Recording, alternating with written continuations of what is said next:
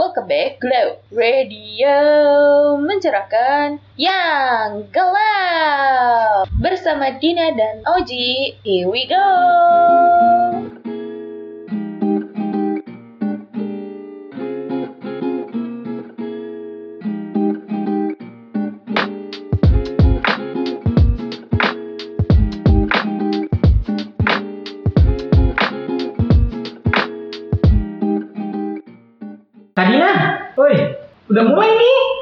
Kak Oji ini? Lagi seru banget ini. Main apa aja? Ini lagi lihat postingan terbaru aku Kak. Oh elah, sampai segitunya mau postingnya. Iya soalnya baru posting lagi kan, jadi harus di tracking nih like-nya udah berapa orang Hmm. gitu, terus udah berapa orang yang view Jadi, gitu. udah banyak. Enggak, Udah tau gak banyak diliatin terus. tag out aja Wei. Iya. Jangan dong. Jadi gimana nih kak ini kegalauan yang sangat-sangat lumrah sekali kak kalau abis upload tuh harus di track eh, berapa like-nya, berapa orang yang nge-view karena kan ini Oh. video kak, jadi harus lihat viewersnya berapa. Ini terjadi sama Kadina ya. Pengennya ngeliatin berapa ya kalau saya posting like-nya gitu ya. Iya. Kira-kira kejadian juga sih nggak sih sama yang lain tuh kayak gini-gini tuh? Em, waktu itu sih pernah ketemu sama anak-anak eh, SD gitu. JLSD. SD aja mainannya. Eh, SD SD aja mainannya udah ini ya udah apa Instagram. Jadi ada SD terus ada anak SMP juga sih kayak yang bilang kalau ah kak kalau misalnya aku habis upload terus abis itu nggak dapet like sampai 100 aku take down. Oh. Jadi terus abis di take down gimana? Ya upload ulang. Terus buat apa? Kok gitu gitu? nggak sombong-sombongan follower nggak ya? Oh, enggak enggak, Oh, tapi sombong-sombongan like. Sombong-sombongan lah. Iya gitu. Nah, kalau di sosial media kita nyebutnya apa sih biasanya fenomena kayak gini kak? Kan kayaknya terjadi juga nih sama anak-anak sekarang. Makanya anak-anak pada dari yang kecil sampai gede pada bikin konten semua kan. Iya. Ada nggak sih yang bener-bener gara-gara konten dia punya ketergantungan gitu. Jadi kayak dikit-dikit lihat handphone, dikit-dikit, nih kalau posting nggak dapet like, nggak enak atau perasaannya gimana. Itu apa nama fenomenanya kak kalau di sekarang? Nah, fenomena sekarang itu dinamakannya toxic social media. Oh, toxic ini yang lagi rame nih bahasanya nih. Rame Toxic, banget. toxic. Eh, eh, kayaknya Kan semua semua jadi toxic ya? Benar, semuanya ditoksikin kayak toxic relationship, toxic Yes. social media, toxic friends, to- toxic parents, banyak banget. Banyak Kak. banget yang Iya. toxic. Emang artinya apa tuh toxic sih kak? Toxic itu sebenarnya racun ya. Oh, racun? Iya, Oh. racun di tangan loh, jadi nyanyi gitu. Berarti di handphone kita ada racun. Iya, jadi di handphone ada racun dan di dijempolin Oh, loh. di jempol. Di jempol ada racun. Iya, ini toxic tuh sebenarnya racun. Jadi Hmm. kalau misalnya di sosial media, mungkin sosial media kan awalnya dibuat eh, pasti buat positif kan. Iya, benar. Tapi ternyata ada toksiknya nih, ada racunnya nih kak. Nah ini yang jadi kegalauan gitu ya. Mau kita Hmm. bahas ya kak. Termasuk saya juga ngalamin nih kak. Oh gitu. Iya, Gimana tuh kak ceritanya? ceritanya followernya Glow ID kayaknya baru sedikit. like-nya juga baru sedikit. Tapi benar-benar. saya sih nggak nggak terlalu begitu ya mungkin kalau yang lain bisa kayak gitu saya sih nggak yang penting saya bikin aja konten yang positif gitu kan nah tapi perlu juga nih kita bahas jangan-jangan ada di antara kita yang ngalamin hal yang sama bisa jadi kan Betul. nah kita perlu tahu kenapa ini bisa kejadian Nah, nah kenapa bisa kejadian? Hmm, mungkin ya karena emang fenomena ngelihat konten kreator banyak banget ya kak. yes Terus banyak yang dapat like. bener Bagus. lagi pandemi juga Lagi pandemi. pada di lomba-lomba jadi betul, kreator Betul. Semua semua eh, yang dilakukan di rumah harus direkam gitu Yes. kan. Apalagi kayak ada platform-platform yang menunjang gitu. nah Terus eh, kayak joget-joget doang dapat like banyak, dapat viewers banyak. Nah, ketika seorang itu nggak mendapatkan seperti orang lain, itu menjadi kayak insecure. Nah, kalau dia menjadi kalau dia ngerasa itu eh, insecure dan nggak aman buat dirinya terus dia jadi depresi, jadi stres, itu yang dinamakan toxic social media. Sebenarnya kalau enggak dia merasa kayak udah let it be aja gitu Oh. kan. Eh, ya udah kalau emang kontennya belum ada yang like belum ada yang view gitu. Ya udah yang penting aku tetap berkarya aku akan terus berkarya. Itu nggak jadi toxic gitu. Tapi ketika dia merasa oh, kok gini sih? Kok kok beda sih sama orang lain? Kok aku kok aku dapetnya like-nya dikit? Ekspektasinya kegedean. iya ekspektasinya kegedean ah, dan nggak kedapetan gitu kan. Nggak sesuai dengan ekspektasi. Nah itu jadinya toxic gitu sih. Lagian ngebandinginnya juga sama yang akun-akun udah gede kali. Jadinya kayak ngebandinginnya sama artis. Bener, kebanyakan sama sih kayak gitu ya. selebgram gitu. Selebgram, iya. Malah kalau yang selebgram kan kalau cewek misalnya update dikit aja like-nya banyak gitu. Iya. Cowok mau cakep kayak gimana pun like-nya dikit Iya, kan ini. sempat ada meme-nya gitu kan kayak cewek cuma upload selfie like-nya ribuan. Heeh. Giliran cowok udah ngedit dua hari dua malam like-nya cuma dua gitu.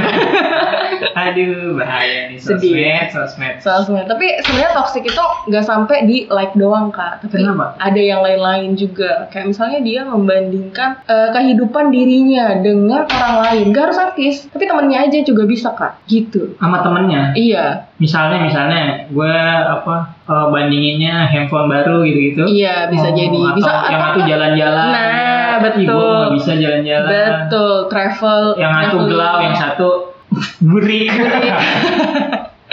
Bener, bisa jadi kayak gitu ya kak. Atau kayak misalnya, eh, kan di pandemi ini kita nggak bisa jalan-jalan kak. Tapi yang satu temennya bisa bikin donat dengan bagus gitu. Kan sekarang musim banget tuh masak-masak. Eh dia nggak bisa gitu. Ngambek gitu kan. Terus bikin dalgona. Yang satu temennya bisa. Eh, ini nggak bisa terus diceng-cengin. Ya, itu jadi sebuah insecurities. Lagi gitu, ikutan kan. di upload. Tapi kalau gagal jangan di upload. yang diupload yang bagusnya ya. Nah, nah itu dia kuncinya mungkin nggak? Oh gitu. Kadang orang-orang tuh pada nggak tahu di belakang postingan orang gitu. Bener. Yang diliatin kayaknya satu apa fenomenanya aja di satu waktu tertentu, tapi di dibandinginnya sama seluruh kehidupan orang itu. Gitu. Bener. Kan bisa jadi nggak kayak gitu ya. Mm-mm. Kalau kita dapat ceritanya apa selebgram selebgram, sehari ricis, hmm, pada nggak tahu aja kan gimana kerja kerasnya gitu. Mungkin Kak Dina ada sebagai konten kreator juga kan.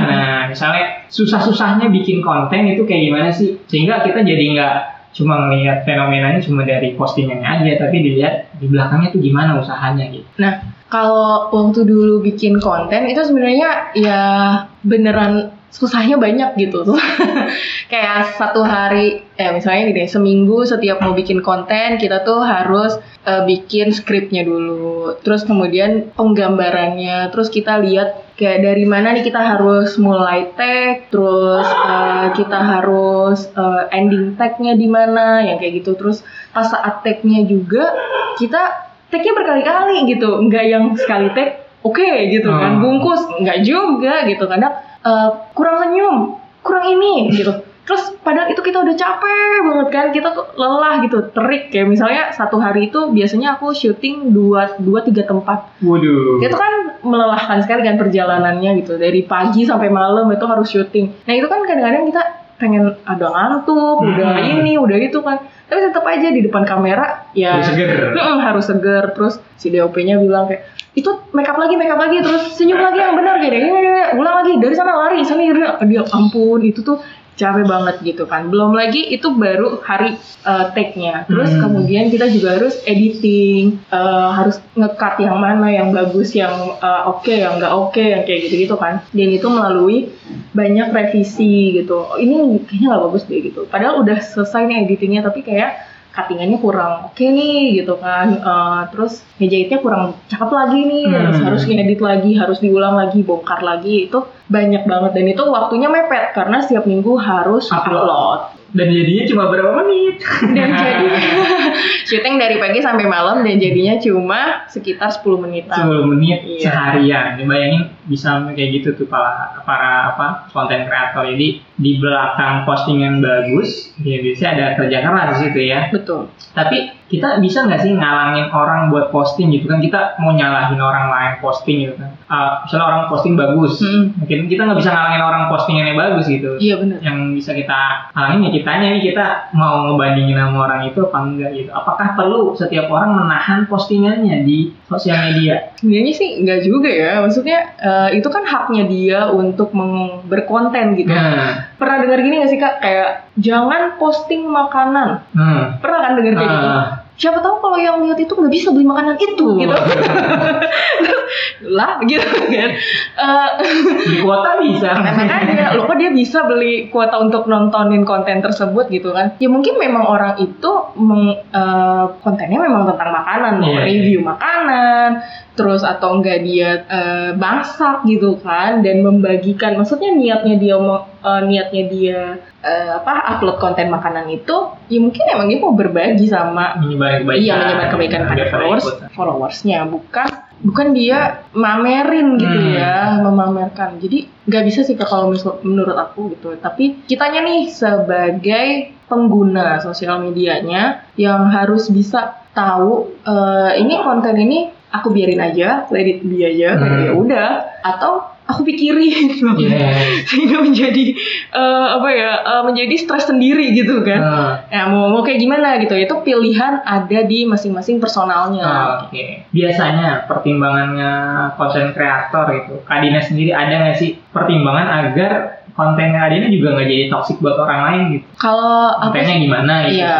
kalau aku sendiri sih sebenarnya eh, kontennya memang lebih ke jalan-jalan dan juga makan. Hmm, itu kan bikin diri semua Nah, itu. bikin diri semua itu. Itu. Belum kalau apanya Korea-Koreaan yang nggak Koreaan, waduh ini banyak duit, Iya, banyak ini. banyak ini banyak itu. Iya benar banget sih kak. Itu berkali-kali juga di WhatsAppin kayak aduh pengen kayak gitu kok bisa sih gini Ke- gimana? Kirimin dong kirimin makanannya. Gitu. Gimana ya? Gitu kan.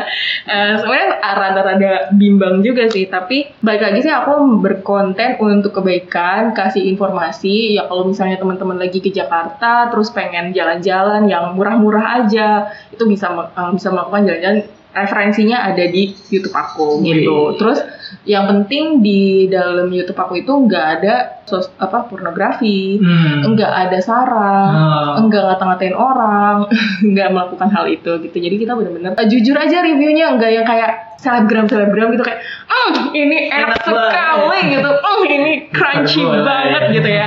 Enggak enggak kayak gitu. Jadi aku benar-benar reviewnya review jujur gitu. Kalau emang nggak enak di mulut aku, ya aku bakal bilang nggak enak. Dan eh, itu kan tergantung kita ya. Iya, lidahnya beda. Iya, makanan itu lidahnya beda-beda. Jadi aku juga suka minta tim aku untuk uh, nge-review Cobain juga. juga. Iya, Ah. cobain juga dan dia juga bakal ngomong, "Iya sih menurut gue kurangnya di sini, enaknya di sini." Kayak gitu sih. Oke, oke, oke. Jadi kalau buat teman-teman ada syarat sebelum teman-teman ngepost konten ya. Jadi dapat saran dari Kak Dina. Satu, kontennya manfaat apa enggak. Dua, kalau bisa nggak ada pornografinya, ya karena bisa siapa aja yang lihat kan. Hmm. Kita nggak tahu dari anak kecil itu kalau ibarat kata dosa, dosa aja jari ya itu. Iya. Kali posting yang lihat seribu, waduh.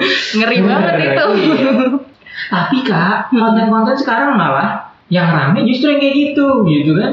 Yang di Iya, Instagram aku lihat misalnya kan ada yang namanya sikut challenge, itu kan sengaja banget pengen gitu. Bahkan kalau di sosial media ketemunya eh, kalau nggak menonjol nggak asik dilihatnya gitu. Jadi ada sampai kayak gitu tuh posting-postingan jadi separah itu. Nah itu juga buat teman-teman kalau bisa nggak yang sampai kayak gitu ya. Iya, benar. postingan-postingannya. Terus tadi jangan ada sara atau menghina ngecengin orang mending kontennya yang positif karena bisa jadi kalau kita lagi ngonten ngomong sara itu pernah juga ada yang dilaporin ya kayak Iya, pernah ada yang dilaporin. oh, ada Bullying atau apa gitu. jadi lu konten yang gak disukain masyarakat aja bisa diaduin tuh kemarin Iya. kayak fenomenanya siapa itu paleka paleka itu Oh iya benar-benar benar-benar. Eh, yang dia ngasih sampah ah, ke sampah meskipun ke banci. Banci. waria. Waria.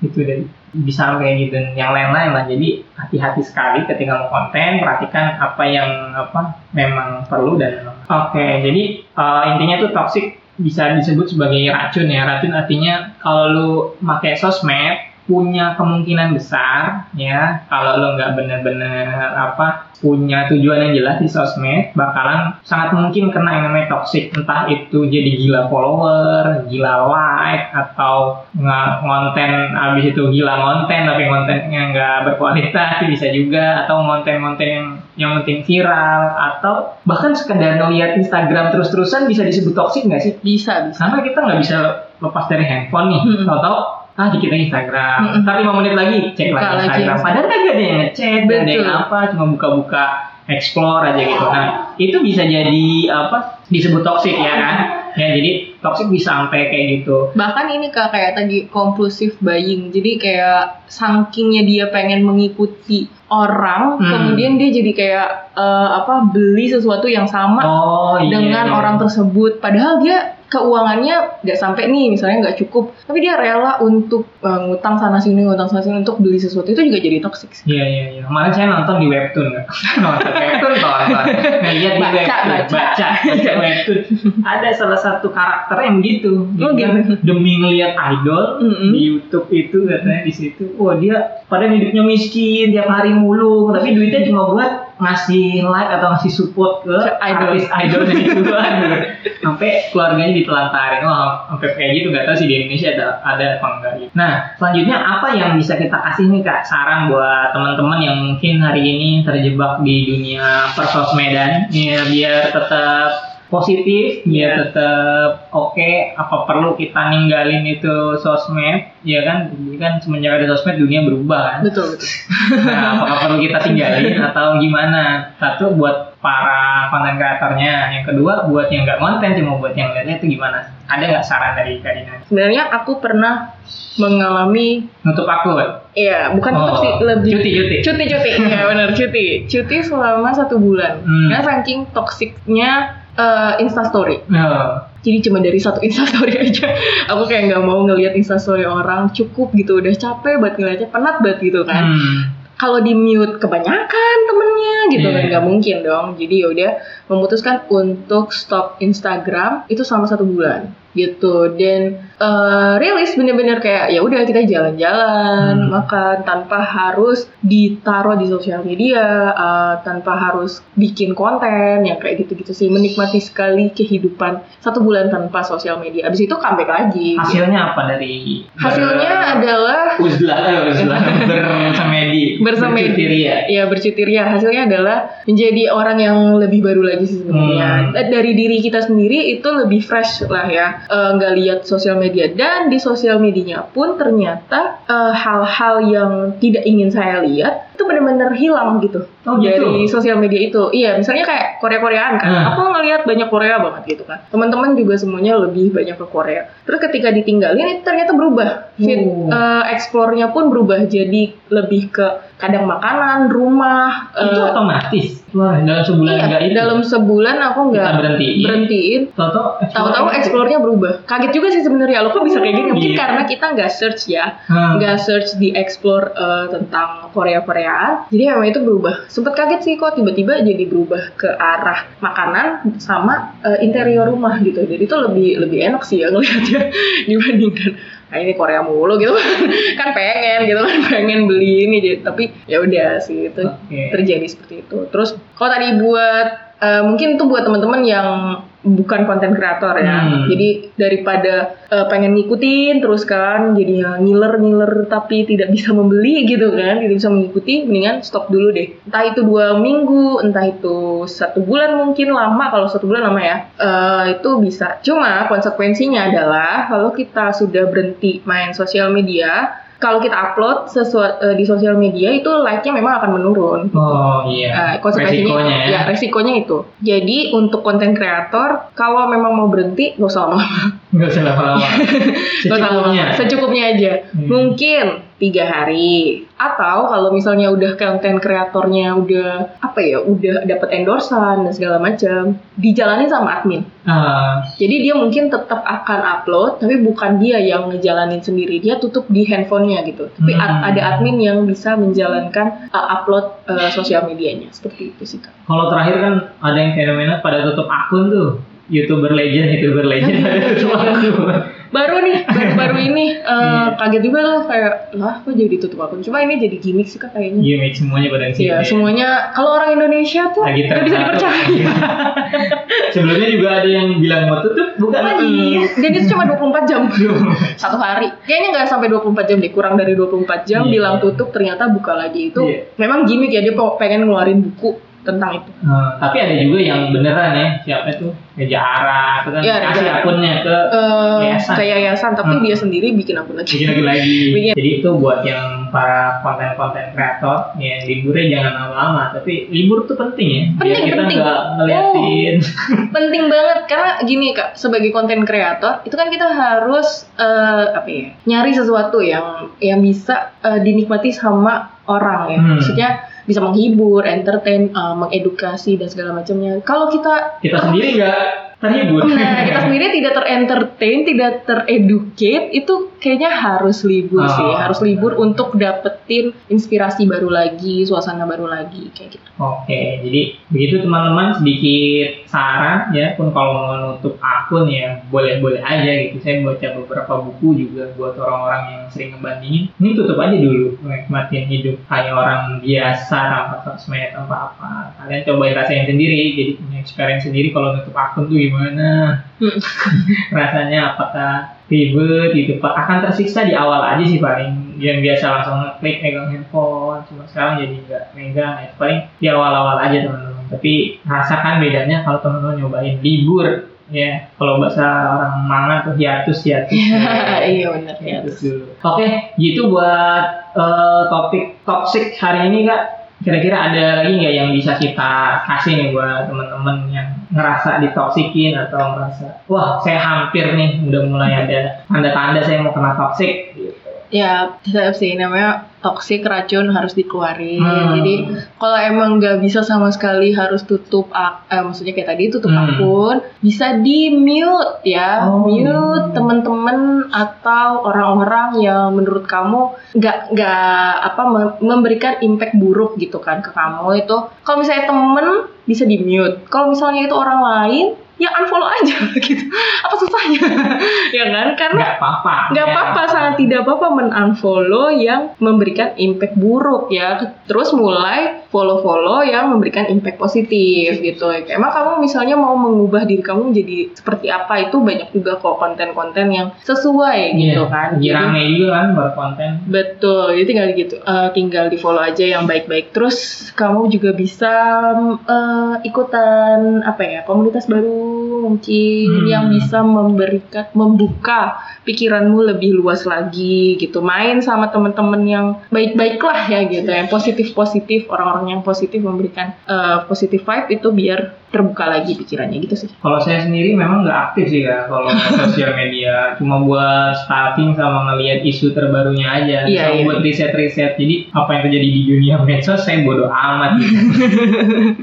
saya bodoh amat cuma bisa buat riset, termasuk apa yang kita lakuin di Glau ya berdasarkan riset-riset yang ada di sosial media. Nah mungkin itu hari ini pembahasan kita ya Kak Dina, Yep. topik tentang toxic apa sosial media. Buat teman-teman yang punya kritik, saran ataupun masukan buat eh, topik-topik selanjutnya di Glow Radio bisa di DM langsung di Glow ID Instagram ya bisa juga komen di eh, postingan-postingan kita. Ya nanti eh, akan kita respon. Ya respon kalau teman-teman butuh masukan ataupun butuh saran dari expert-expert wah, nanti kita bisa bantu menghubungkan. Atau yang mau curhat juga boleh. oh ada curhat mulu di kemarin. Iya nih, kira kira-kira ada kegalauan apa itu bisa dibacain Yes, nah. di segmen terbarunya Glow Radio. Benar, jadi konten-konten kita berdasarkan hal-hal yang memang teman-teman alami. Jadi relate banget buat teman-teman. Ya udah teman-teman langsung aja DM atau komen di posting-postingan di Glow ID Instagram. Nah, begitu Kak Dina. Oke, Sepertinya- sampai di sini dulu ya. Benar, kegalauan sudah tercerahkan. Tercerahkan. Jadi abis ini Kak Dina mau tetap ngeliatin postingannya berapa postingan like-nya. Kayaknya enggak kak. Jadi siap-siap untuk ngeposting yang baru. Oh. Dia udah tahu, udah kayaknya like-nya mentok segini. Iya, mentok Mending segitu. Bikin postingan baru. lagi. Mending bikin postingan baru Ya, lagi ya. Itu pilihan Kak Dina. Mau kena toxic atau enggak, sekali lagi itu pilihan teman-teman. Kita cuma bisa ngasih saran-saran aja. Kita kasih tahu sudut pandang baik dan sudut pandang negatifnya. Teman-teman yang pilih tetap positif teman-teman. Kurang lebih kita mohon maaf. Bye-bye. Bye bye.